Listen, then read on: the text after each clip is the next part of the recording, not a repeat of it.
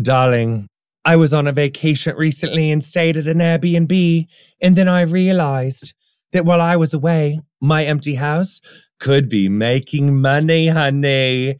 If you're someone like me that is busy and not home all the time, your home could be an Airbnb, and it's actually pretty simple to get started. Even if you don't have a whole house, you could start with just a spare room. Personally, I really enjoy staying at Airbnbs. I really do. I love a good Airbnb. Who is that? Come back, British you. And it really is a great way to support local economy and support local people. So Airbnb is fabulous. And I know I was doing my British voice earlier, but we love Airbnb. So think about what you could do with some extra cash, whether you're looking to treat yourself to something nice, like a shopping spree or a spa day, or start a whole side hustle. Airbnb can help you be that person. Your home might be worth more than you think. Find out how much at airbnb.com/host. Let's face it, I'm not going to stop treating myself anytime soon, and neither should you. But what I should stop doing is paying for me time with whatever random credit card is in my wallet. NerdWallet lets you compare top travel credit cards side by side to maximize your spending, some even offering 10 times the points on your spending. So what could future you do with better rewards? Honey, is it like a gorgeous free flight that you would have had to have paid for, but honey, you're saving that flight money? Is it a gorgeous room upgrade? Is it like a gorgeous two-bedroom suite instead of a one-bedroom suite, so your in-laws or your friend could stay over there in that room so you don't have to hear them doing whatever with what they're doing in your guys' room? Is it really adulting? Oh, I love adulting. And you know what else I love? Is not waiting to make smart financial decisions. I also love paying my credit cards off in full every month because yes, good credit. So let's try to do that and making responsible decisions, which we love. But anyway, don't wait to make smart financial decisions. Compare and find smarter credit cards, savings accounts, and more today at nerdwallet.com. NerdWallet, finance smarter. Reminder, credit is subject to lender approval and terms apply. Let's face it, I'm not going to stop treating myself anytime soon, and neither should you. But what I should stop doing is paying for me time with whatever random credit card is in my wallet. NerdWallet lets you compare top travel credit cards side by side to maximize your spending, some even offering 10 times the points on your spending. So what could future you do with better rewards? Honey, is it a gorgeous free flight that you would have had to have paid for, but honey, you're saving that flight money? Is it a gorgeous room upgrade? Is it a gorgeous two-bedroom suite instead of a one-bedroom suite, so your in-laws or your friend could stay over there in that room so you don't have to hear them doing whatever with what they're doing in your guys' room? Is it really adulting? Oh, I love adulting. And you know what else I love? Is not waiting to make smart financial decisions. I also love paying my credit cards off in full every month because yes, good credit. So let's try to do that and making responsible decisions, which we love. But anyway, don't wait to make smart financial decisions. Compare and find smarter credit cards, savings accounts, and more today at nerdwallet.com. NerdWallet, finance smarter. Reminder, credit is subject to lender approval and terms apply. Welcome to Getting Curious. I'm Jonathan Van Ness, and every week I sit down for a 40-minute conversation with a brilliant expert to learn all about something that makes me curious. Buckle up, everybody, because today I am joined by Senator Elizabeth Warren, where I ask her, how will you win the White House in 2020? Ah, I can't believe it. Oh, my gosh. Oh, my gosh. All right. Without any further ado, let's get to this gorgeous interview.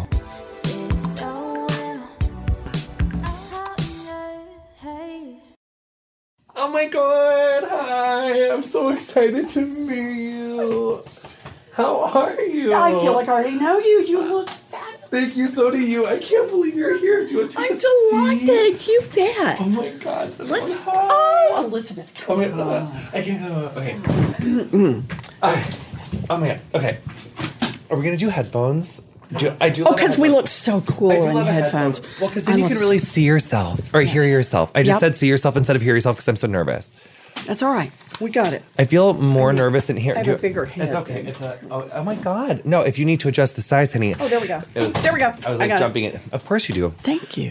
No, well, thank you so much for taking your time to come here. You are so busy. I think you're the busiest person. But you know, this is important because you're important. It's true. And because we get to talk about things that are important. We do. And, you know, every episode of Getting Curious is like a question. And so the one that I was like, okay, if I ever was blessed to get the time to get to have a chance to talk to Senator Warren, I will eventually. Elizabeth, you don't stop this. Okay, fine. Okay. It's going to be, I respect you so much. It's like hard to call you by your first name, but I'm going to be comfortable with it now. Yep. So, I was like, how are we going to win this election? Not we, how are you, how are we, how are, because we're obviously a strong coalition. Right. You know, you've really got a strong coalition going. Yes. So, you know, really, how are we going to do it? And I think the first question that comes to my mind for listeners are, if they don't know, maybe you've been living under a rock and you don't know who Elizabeth is or Senator Warren is or just the everything that it's okay. It's just one little door, not a big deal. Everyone, if you heard that that was a door, it's not a big deal. It's not the first time, not the last. So, I mean, your career is incredible. You are an educator. You are a lawyer. You, I just want you to have a moment to, and I'll stop talking from nervousness any moment now. I just wanted to have, who are you? You know, tell the people who don't know who you are, who you are. Good. So, I was born and raised in Oklahoma. I am the baby in the family. In what city? In Oklahoma City is what's ultimately, but my family's from Hughes County. I have a bunch of family from Enid. Enid's where my brother took flight training. Really? Vance Air Force Base. Oh my gosh, man. I had family from there too. Or they went to the Air Force there too. Yes, yes. Interesting. So anyway, you're the baby. So I'm the baby. I have three much older brothers, including the brother who was in Enid. And I'm what used to be called a late in life baby. My mother always just called me the surprise. And my three brothers to this day are still referred to as the boys, even though they're all retired, all back in Oklahoma. And that's to distinguish them from the surprise. And when we were growing up, our daddy had a lot of different jobs. He sold paint, he sold carpet, he sold fencing. And then when I was in middle school, the boys were all gone by then. They all went off and joined the military. And Daddy had a heart attack. And this was an important moment for me. I'm just a kid. And yet I remember when we lost the family station wagon. I remember how my mother used to tuck me in at night and give me this big smile. And then she'd leave the room and close the door, and I knew what was coming next. She'd start to cry. Never wanted to cry in front of me. And I remember the day that I walked into my folks' bedroom and laid out on the bed is the dress, the one that only comes out for weddings, funerals, and graduations. And my mother's in her slip and her stocking feet, and she's pacing. And she's got her head down, and she's saying, we will not lose this house. We will not lose this house. We will not lose this house. She was 50 years old. She had never worked outside the home, and she was terrified. But there's no money coming in. And so she walks to the Sears, pulls that dress on, walks to the Sears, and she gets a full-time minimum wage job answering phones. And I always think of it as the first lesson my mother taught me. No matter how scared you are, and no matter how hard it looks, when it comes down to it, you reach down deep, you find what you have to find. You take care of yourself and the people you love. And years later, I came to understand it's what millions of people do across this country every day. No matter how hard it looks, no matter how scared they are, they reach down deep, they find what they have to find, they take care of themselves and the people they love. But it was years after that I came to understand that story is also a story about government. Because when I was a kid, a full-time minimum wage job in America would support a family of three. It would It would pay a mortgage. It would cover utilities. And it would put food on the table. Today, a full-time minimum wage job in America will not keep a mama and a baby out of poverty. That is wrong. And that is why I am in this fight. Because right now, the federal minimum wage is like 8 or 9. 7 and a quarter. Ah! They haven't raised it. And they haven't raised it in over a decade. $7.25 is the federal minimum wage. Just give me a break here. That is not, I mean, even in small towns, that is not a living. In fact, it is so bad that I read not long ago that there is no county in America. So we're not just talking, you know, like, what you can't do in New York or Los Angeles or Chicago or San Antonio. No county in America where somebody making minimum wage working 40 hours a week can afford a 2-bedroom apartment, the median 2-bedroom apartment. Think about that. And this is about why the shift, why when I was a girl, is it different from how it is now? And here's the answer. When I was a girl, the basic question asked in Washington was, what does it take a family of 3 to survive? They're thinking about the minimum wage, and they say, what does it take a family to get a toehold in America's middle class?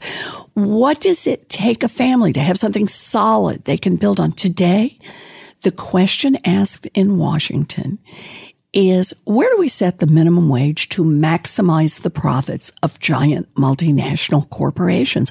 Well, I don't want a government that works for giant multinational corporations. I want one that works for our families. So what about, yes, what about for people when we hear like giant multinational corporation? What are some examples of that? Oh, there are so many of them. I mean, that's part of the problem right now is that companies you may think of as American companies, you know, companies that build cars, companies that build farm equipment, Google and Amazon. The truth is they're all around the world. So they may have headquarters here in the United States. They may have their papers that show them to be an American company. But understand this, Jonathan, they don't have any notion of loyalty to the United States. They're not patriotic, these giant companies. They owe loyalty to just one thing, and that is profits, bottom line. So, man, if they can save a nickel, moving a job outside the United States, they'll do it in a heartbeat. If they can save a nickel by laying off some people the week before Christmas, they'll do it in a heartbeat. And that's why when you've got a market economy, a capitalist economy, you got to have rules. And the rules have to be enforced. And among those rules is those who are rich, those who make it big, have to pitch in some so everybody gets a chance in this country. Yes. Which that leads us perfectly into the wealth tax. Yes. And I think that the wealth tax is something that is a really fundamentally amazing idea and one that will become law and it's going to be amazing. Let's do it. But I think it's like I had several things that I wrote down when you were talking about that. What do you think has – I mean, so essentially what I hear you saying is that in the 70s, 60s, 70s, like 80s, like there was a question in Washington, which was like, what would it cost the American average family of 3 to like get a toehold in the middle class economy? And I know that there wasn't like a switch that was flipped when that. Although it was like, pretty close. Was it? What yes, was it? Yes, it was. So what you see is basically about the time Ronald Reagan gets elected. Now there's a little run up to it in the late 70s. But Ronald Reagan gets elected. And one of the very first things he does after running on, you know, how it's all going to be great. He breaks the backs of one of the main unions. It was called PATCO. It was the air traffic controllers. And when he does that, the importance of that is not just that he destroyed that union, and he did. He broke a strike.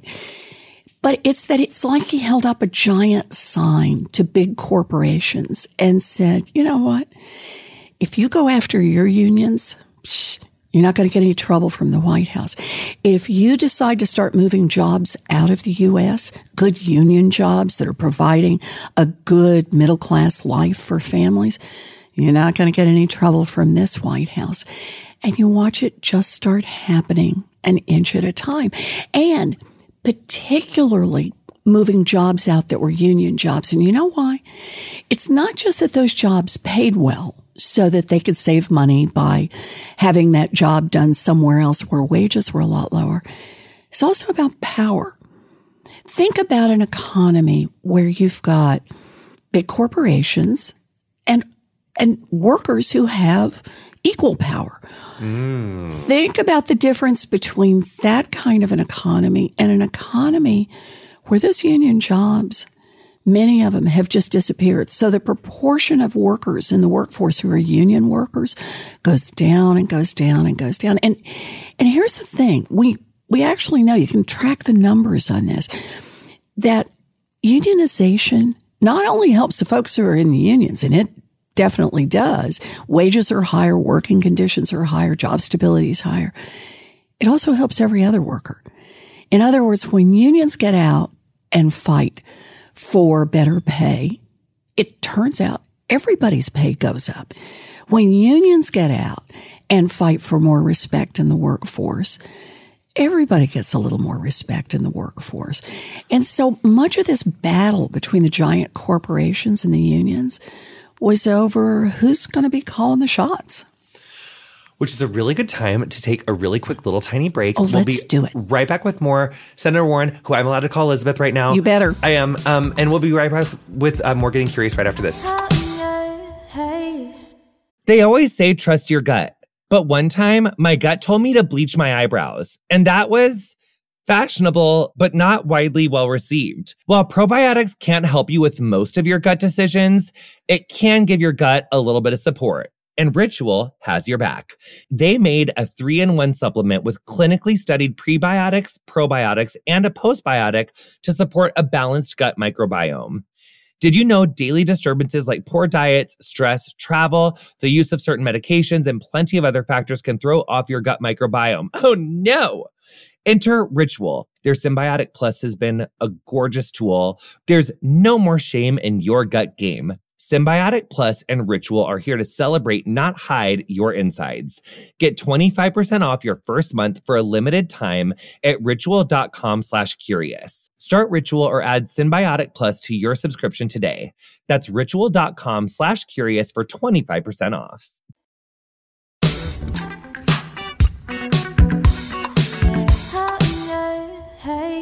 Okay, so I wrote down like several things, and I do want to talk about the wealth tax, but originally what I wanted to ask, or when I was saying, who is Elizabeth Warren? And when I was like fighting back tears, because oh my God, I can't believe you're telling me, I can't believe I'm it's too much, but I love it.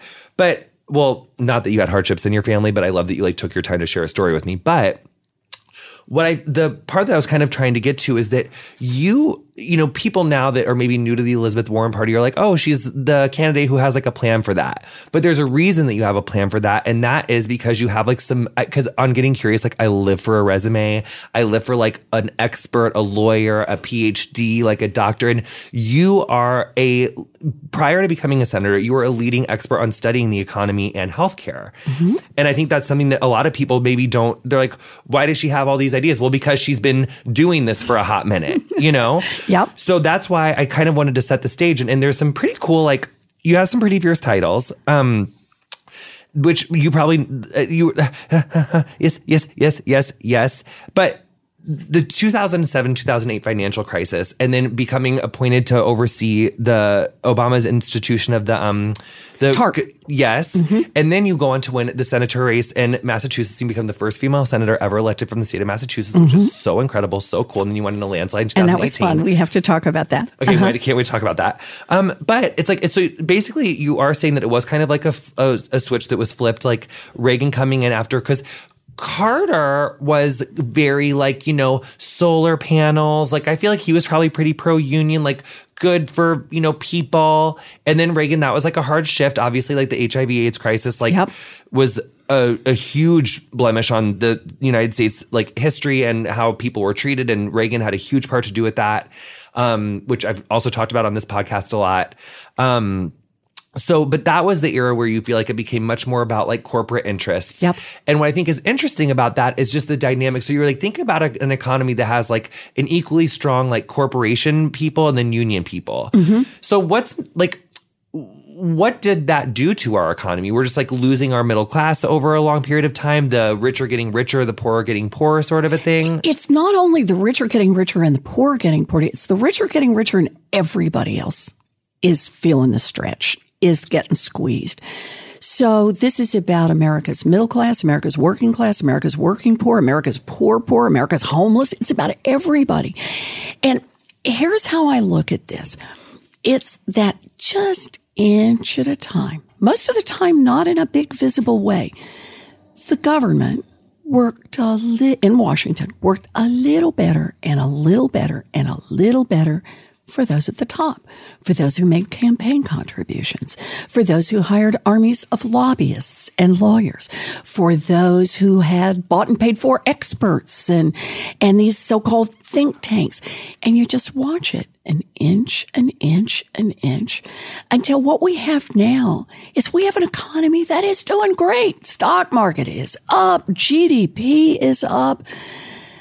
But all of that wealth is getting sucked to a smaller and smaller group at the top and less to anyone else. And do you think that that could, because if a lot of young people may not remember the financial crisis of 2007 mm-hmm. and 8, I was a 19-year-old. I was just out of hair school, and it was insane because I moved to Phoenix and I got really busy really quick. Like there was money aplenty. The Super Bowl was coming. It was like I had clients. Like it was the era of the salon where you could just go sit in the back room, and if you knew how to cut yourself out of a paper bag, you were going to get clients.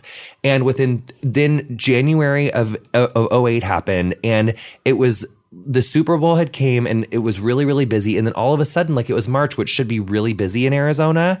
And all of a sudden there was no clients. Mm-hmm. Like people were like suicide rates like went up. Like it was like, I mean, you couldn't find a client. Like, I mean, the curtain went up, and because usually like you were prepared for summer in Arizona. Like when you're in a service industry, you know that like summer's not when everyone's going to come to Phoenix. But it was unprecedented. Mm-hmm. And that was actually part of why I moved to Los Angeles because in that time it was like the whole like mortgages, subprime lenders. I think that's like a bigger thing that I don't really understand all of, but correct me if I'm wrong, but weren't there a lot of like similar factors going on at that crisis that there are now? Yes. And one other thing that, oh my God, everyone hold on to your seats for this. Because this is like, okay. One thing I heard you say that kind of reminds me of one thing that Voldemort says, mm-hmm. Donald Trump, mm-hmm. is, and this is a concern of voters, so I think that this is really good, is that the jobs are going away. Mm-hmm. And one thing that I think people fell for with him is that he's going to bring them back. Like he was saying, like, we're going to bring them back. We're going to stop these loopholes for when people move things offshore. You know, like we're going to make America great again. Mm-hmm. And if you notice, it's still car companies are closing, still factories are closing. Like that part doesn't seem like it's changing. But you also said there's these loopholes where like these multinational corporations, like, you know, it's like, you're not going to get any like, so there's these laws that are in place. Like, obviously you don't want that to happen, but I'm just saying that like we, both sides recognize an issue that jobs are leaving, mm-hmm. but it's like the approach to fix it are wildly different. Cause it's like, well, I guess that's cause they don't really have an approach, but they would say that they have an approach, don't they? But they don't. They don't, because that's not their concern. Because they're just like, their concern is profits. Yes. That's exactly right. And if you start out rich, this is a great, great economy for you because you can just get richer and richer and richer and richer. And it really is about who government works for. Let me tell you a quick story about government. Yes. So back long time ago, back in the 70s, I'm a young mom, right? And toaster ovens could start fires. And here's how it worked. Those little toaster ovens with the slide-out trays, they didn't have automatic shut-off switches. So you could put 4 slices of bread in it, stick the thing in, turn it on, go off and do something else, come back, and the flames would be leaping up like 8 inches in the air. You could catch the kitchen curtains on fire. Yeah. You could catch the cabinets on fire. Ask me how I know. Yes, you got it. My daddy, for Christmas one year along in there, bought me a fire extinguisher. So Consumer Product Safety Commission comes along and says, enough, you're not doing that anymore. You can't sell toasters that could have a 1 in 5 chance of burning down your house. Bang, they put a safety switch on it, we're done. That's government that works for the people. Yes. So by the early 2000s, this is the time you're starting to talk about, but earlier, what's happening is mortgages have gotten so complex and dangerous in America. You ready for this? They had a 1 in 5 chance of costing people their homes. Not obviously from fire, but from foreclosure. Only this time, the government was deep in the pocket of the big banks, so they let them keep selling it until they crashed the whole economy in 2008. So there's government on one side, government on the other. So I go to Washington. I'm not an elected official. I go and I say, I've got this idea for this consumer agency, kind of like the one on toasters. You shouldn't be able to sell mortgages and credit cards and payday loans that cheat people. Student loans shouldn't be able to do that. And people in Washington told me two things. The first one is, that is a really great idea. You could make a real difference, structural change. Second thing they tell me, don't even try. Because Wall Street will be against you, and the big money will be against you, and the Democrats will be, some of the Democrats, all the Republicans will be against you. So don't even try. Change is hard. And I get it. Big structural change is hard, but it was the right thing to do. So I got in that fight, got others into it. We took on Wall Street. We took on the big banks. And in 2010, Barack Obama signed that agency into law. And it has already forced big banks to return more than $12 billion to people they cheated. It's handled 1.5 million complaints. That's how you can make structural change. So for me, what this is all about is to say, we can make government work for the people, but we got to do it. It's on you and me, Jonathan. It's not on nobody else going to do this. If we're going to leave this to the billionaires, excuse me, government's just going to work better for the billionaires. So, hello, no surprise here. Yeah. So for me, it's all about, we got to build a grassroots movement. So when I made the decision to run for president, what I said is, I'm spending exactly zero time sucking up to billionaires. To corporate executives. I'm not going to do any closed-door fundraisers. I'm not going to sell access to my time. I'm going to fund this entirely grassroots. And I hope anybody who's listening who thinks that's a good idea goes to elizabethwarren.com, pitch in $5, $15. But this is our chance in a democracy to be able to build a movement to make the kind of change so that healthcare works for people, so that education works for the people, so that we get the jobs that work for the people, so we get housing. I've actually got a great housing plan. Bring down the cost of housing by building more housing. We can do these things if we make the government work for us. But if we're going to let it all be about billionaires and people who suck up to billionaires, we're going to have a government that just keeps working better for them. It's really kind of an either or here. So with the wealth tax, would that be done by law or by executive action? You got to do this one by law, but I love this one. Let me tell everybody what the wealth tax is. So this is so much fun. So this says your accumulated wealth, you add up everything you've got. If you're under $50 million, you're cool. You're free and clear. But on your 50 millionth and first dollar, you got to pitch in 2 cents on a wealth tax and 2 cents on every dollar after that. And the whole basic idea is like property taxes on a home. You got this stuff, only it says for the bazillionaires, it's not just their real estate, it's their stock portfolio, the diamonds, the Rembrandt, and the yacht. So you count up how much they've got. They pitch in 2 cents for everything over $50 million. And now here's the amazing thing, Jonathan. We ask them to pay 2 cents. And what can we do with 2 cents? Well, universal childcare, every one of our babies age 0 to 5. Universal pre-K, every 3-year-old and 4-year-old in America. Stop exploiting the mostly women, mostly black and brown women who do this work. We can raise the wages of every childcare worker and preschool teacher in America. We can put $800 billion of new money into K-12 So every school can be an excellent school. Quadruple the funding for Title I schools that are teaching low-income kids. Fully fund IDEA so kids with disabilities get the kind of education they need. We can do that for our babies, that for K-12 plus.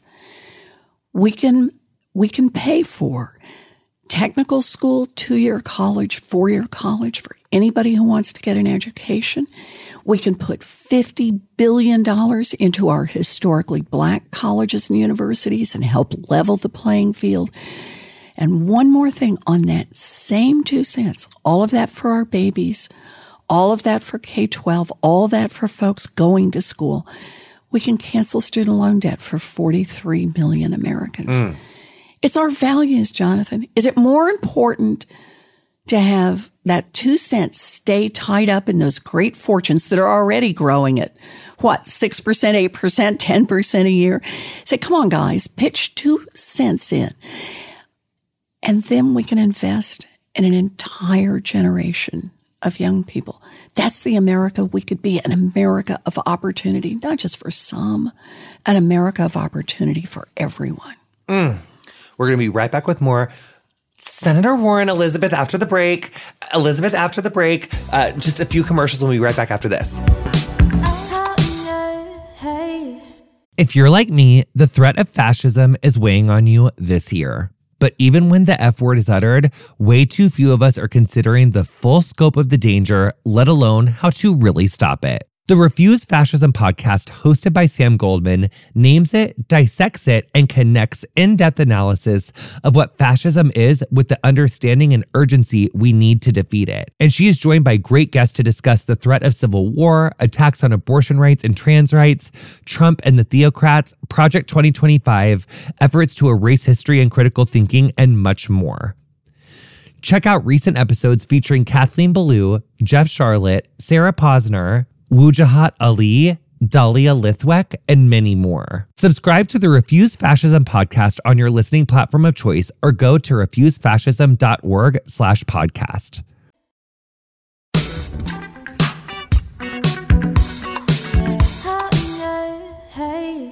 Welcome back to Getting Curious. So do you see the wealth tax as a way of kind of bringing the middle class and creating more of one by creating more opportunity for people to go to school and being able to get out of this student debt to kind of repopulate the middle class? Bingo! That is exactly the right way to think about it. So let's say that just because I'm really bad at millions, let's say you have $50, and let's say the or maybe I guess millions, because I don't want to scare people, but it's like, how does that work? Like, how would you assess people's fortune? Would it be off IRS records or something? So actually, it's not so hard because the big chunk of that fortune is held in the stock market right now. So we kind of know where a big part of it is. And look, when someone dies, you have to do this anyway. They have to be able to identify their estates, and the big fortunes, probably unlike a lot of the folks, they actually have their own money managers. So they keep a pretty careful track of where the money is and where the assets are and so on. And yeah, it's got some startup costs until you get a hold of all this. But sort of once you've done it, you've done it. If you had the Rembrandt last year, you either better have the Rembrandt or the cash this year, right? One way or the other. So is that how it would work? If you had a Rembrandt that was would they always just pay 2 cents on the value of that Rembrandt? Yep. Once you're up at those high levels, because that thing is appreciating, right? That thing... there's an old saying, it takes money to make money. And that's actually what's gone off the rails here, is the folks who've got money just keep making more and more. I'll tell you something about taxes, in fact. So the 99% in America right now pay about 7.2% of their total wealth in taxes. 7.2%. The top 0.1%, which is what I'm talking about here, they pay 3.2%. Mm. That's just not right. 50%. Yeah, you're paying a lot. But the top, they've got all the folks who advise them how to take care of every tax loophole, and that's the problem. These guys are not paying a fair share, and I'm not. Look, my deal is. There's some billionaires, you're going to be shocked to hear this, who don't actually like my plan. Yeah. I know you're surprised by this. And they're doing things like they're getting on the phone and talking to each other and saying, oh, will you run for president? You know, we got to do something. Another one went on TV and cried about how terrible it is if he had to pay a 2-cent wealth tax. And, it's like you'd have to sell your 80-bedroom mansion for like a 60-bedroom mansion or something.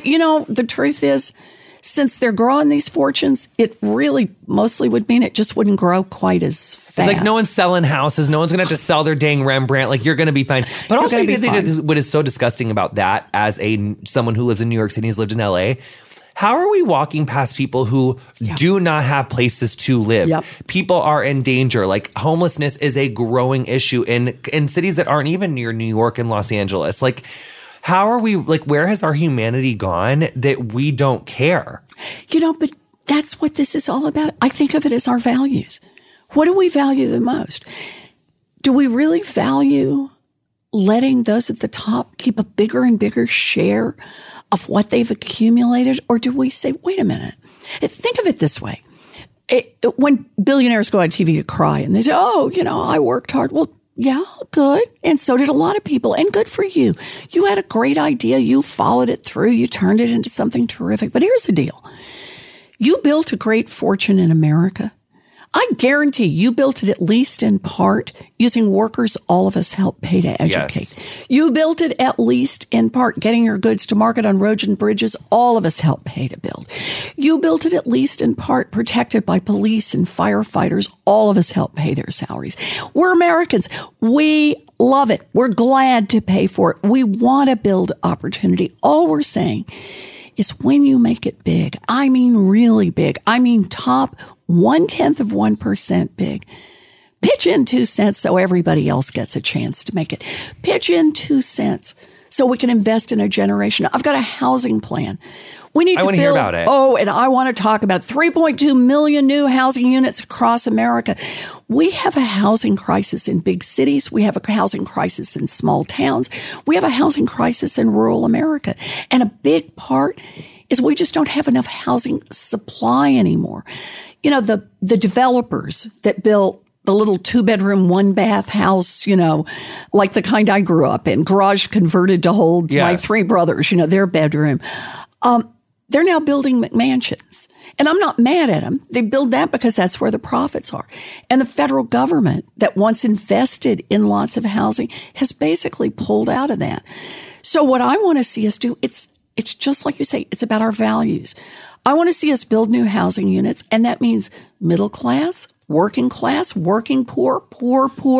I want to see it for the homeless, for seniors who want to age in place, for people with disabilities, for people who are coming back from incarceration.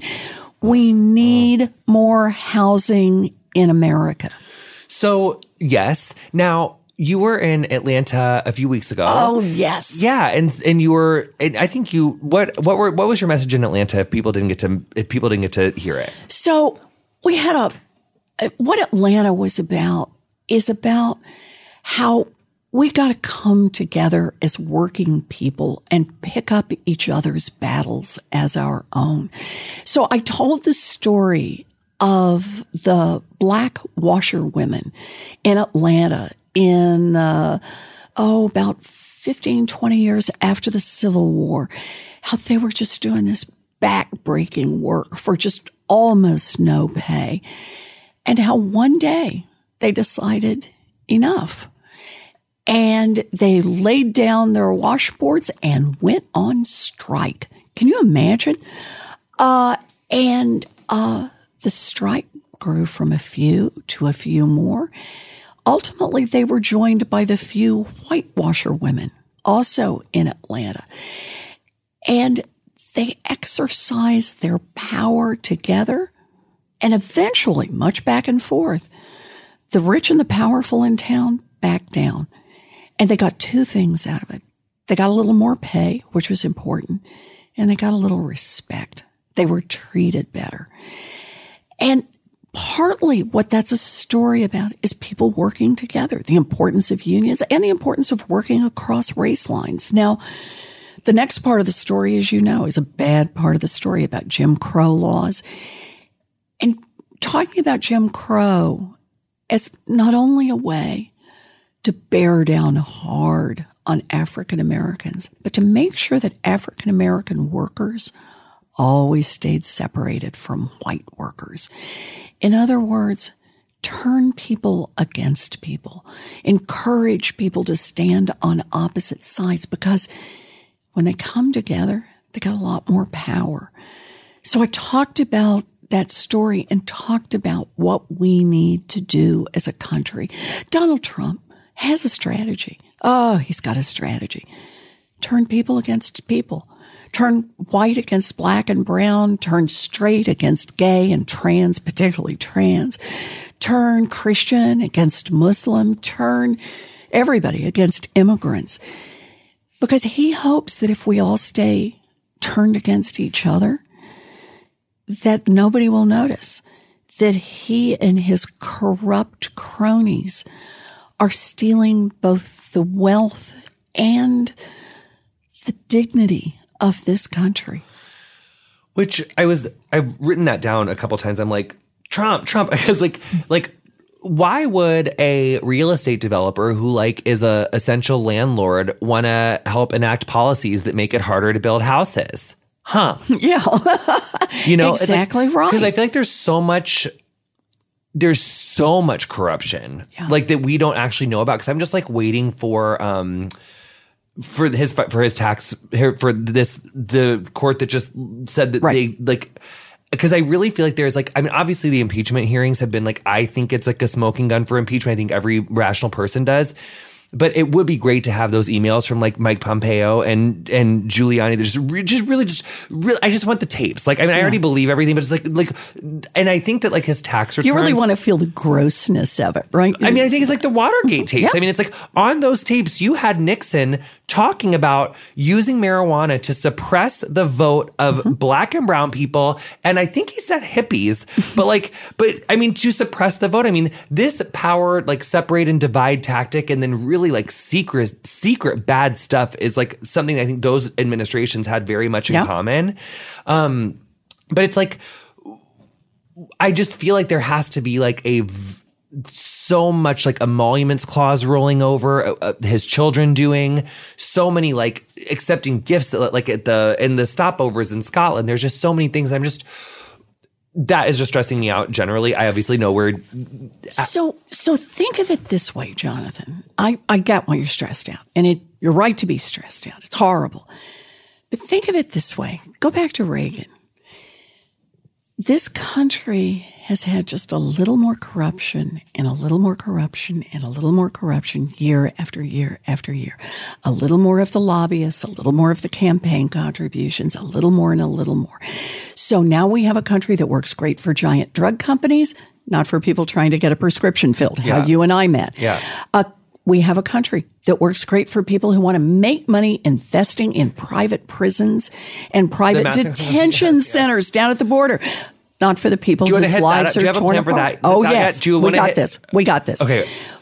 We've got a country that works great for giant oil companies that want to drill everywhere, just not for the rest of us who see climate change bearing down upon us. So when you see a country that works great for the rich and not for much of anyone else, it's corruption. But here's the thing. Worse year by year by year, going back to the 80s. But Donald Trump has taken this to new heights, people never believed could happen. As you say, with his kids, with his personal, what he's done for himself, amazing. God, horrible. But what that's done is that's made a lot of people say, whoa, wait a minute. I got to pay some attention here. People have come off the sidelines. We saw this in the elections of 2017, the few we had then, remember, in Virginia? Yep, yes. Then we watched it in 2018. Now we're watching it again in 2019. People are off the sidelines. And now this is the question in the Democratic primary. So what are we going to offer? Are we going to say business as usual after Donald Trump? Or are we going to say, wait a minute, the doors open a crack for big structural change. The doors open a crack that we don't go back to the old corruption. We say, nope, going to be a government that's going to work for the people.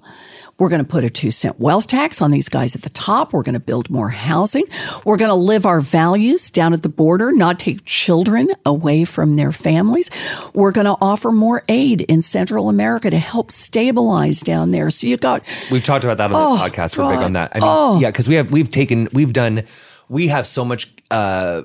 have done so much in Central America to cause the destabilization that is causing this immigration crisis now, that, you know, the way that Donald Trump talked about that and the dehumanization that he yes. perpetuated on people that are fleeing violence that this country gave, and kind of it is truly mind-blowing. But I think so many people don't understand that. But I think another thing I just wanted to ask is, you know, primary, infighting, nominee, and this whole divide and conquer tactic. I mean, I see you as the next president of the United States. Yay. And as seeing you as the next president of the United States, it's like you would also be the leader of the Democratic Party. And it's like, what would you say to, you know, Obama's recently come out talking about, you know, everything is nuanced and things aren't perfect. And I think there's a lot of wisdom in the things that he said.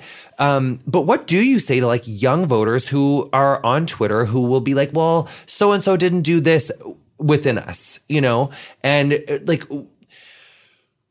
how do we calm us down to bring out that coalition that did? Because I mean, Obama did win twice. Mm-hmm. But I don't know like what the electoral map that you're going to win is going to look like. I don't know what that grassroots coalition will come together to look like and how it'll differ. And I'm sure pundits on every single news cycle will, you know, talk about that. But it's like, how do we come together and get that coalition together, or even cuter one? I like that. I like that, and I think the answer is two-part. One is that Trump has gotten a lot of folks to say, whoa, wait a minute. Maybe we better rethink this whole thing because we cannot hand this over to Trump. But far more importantly is the things we are fighting for. So think about what it means to say part of the, you know, the core part of what I want to get out there and fight for is canceling student loan debt for 43 million Americans. We cancel student loan debt for 43 million Americans. That's a huge difference. It's a huge difference in what people can do for that with their lives. It's a huge difference in the kind of futures they can build. And it's a huge difference for our economy. This is a boost in our economy. That when we talk about universal childcare for all of our babies, that's mamas and some daddies who are going to be able to finish school, who are going to be able to get a decent job, who are going to be able to hold that job down and know that their kids are not only well taken care of, they're getting a good start in life, good early childhood education. When we talk about housing, it's about decent housing for everyone, not passing people on the street who don't know where they're going to be tonight, not saying to seniors, sorry, there's no place for you to live because you're just going to have to go into a nursing facility because there's no senior living housing that's right for you. People with disabilities, you can't live independently because there's no place that's set up for that. People who've been incarcerated, you're shut out of the whole thing because, boy, we don't want you in places where there's federal money being spent. No, we can be a country that says when you do well, we all do well. We want everybody to just have a chance out there. And the thing is, we are a country that produces an enormous amount of wealth. We could do this. We just got to ask those at the top. We just got to ask those giant corporations that you got to pitch in a little money and you got to follow some basic rules. You pitch in a little money, you follow some basic rules. We could have an amazing country, not a country of the past. We didn't have that country.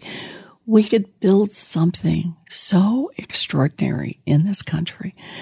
We could build the America of dream big and fight hard. Love that. So it's really like a new coalition of people coming together. Yep. That is what it is. Yep. Great. Yep. So you have a lot coming up, but we have Iowa coming up. We also have a probably impending impeachment trial. Yep. There's probably not going to be enough Republican senator unless we really never say never. Know. Never say never. Look, at the end of the day, the impeachment for me, this isn't about politics. This is about everyone in the Senate, everyone in the House took an oath of office to uphold the Constitution of the United States of America. We did not take an oath to a political party. We did not take an oath to a man who now sits as president. It is the Constitution, and the Constitution is clear. No one is above the law. And that's what this impeachment is all about. But we can't let the impeachment take us away from the job we have to do every day. And that is not just to hold this president accountable, but to be building our coalition to get out there, reach out, face-to-face, volunteer. That's why I ask everyone to go to elizabethwarren.com, volunteer online, volunteer an hour. You'll meet some amazing people. Pitch in $5, be part of this, because we've got to be building the movement now. And unless we support other Democratic candidates for the Senate and Congress, like, we can't get these big structural change passed. You know, it's really important. Absolutely, Jonathan. It's about the House. It's about the Senate. But listen, it's also about state house races. Yes, and state ledge. Who is State Secretary of State, and it's about even town council. I am building a grassroots movement, because we not only will have an advantage to win the White House with a grassroots movement and to take back the Senate and keep the House, but it's also about winning up and down the line. This is a chance for a major realignment.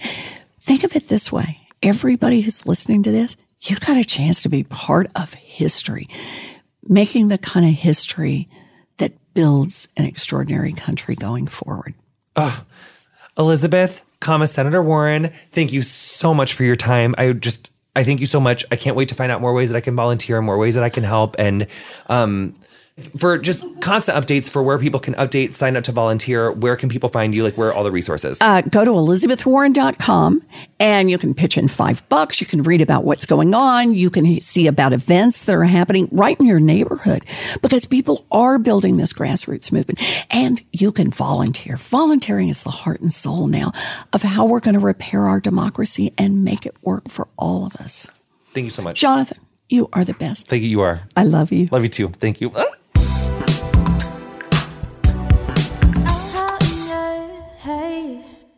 Did you know that while over 60% of Americans dream of starting their own business, less than 20% of them ever take their first step?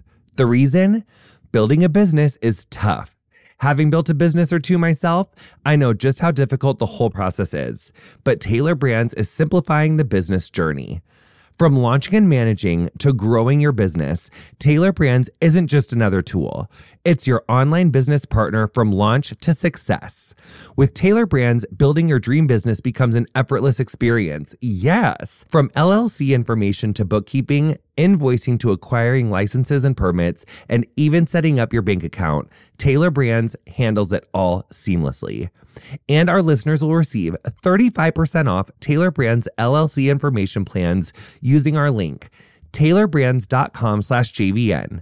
That's TAILORBRANDS.com/JVN.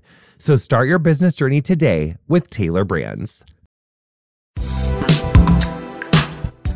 You've been listening to Getting Curious with me, Jonathan Van Ness. My guest this week was Senator Elizabeth Warren.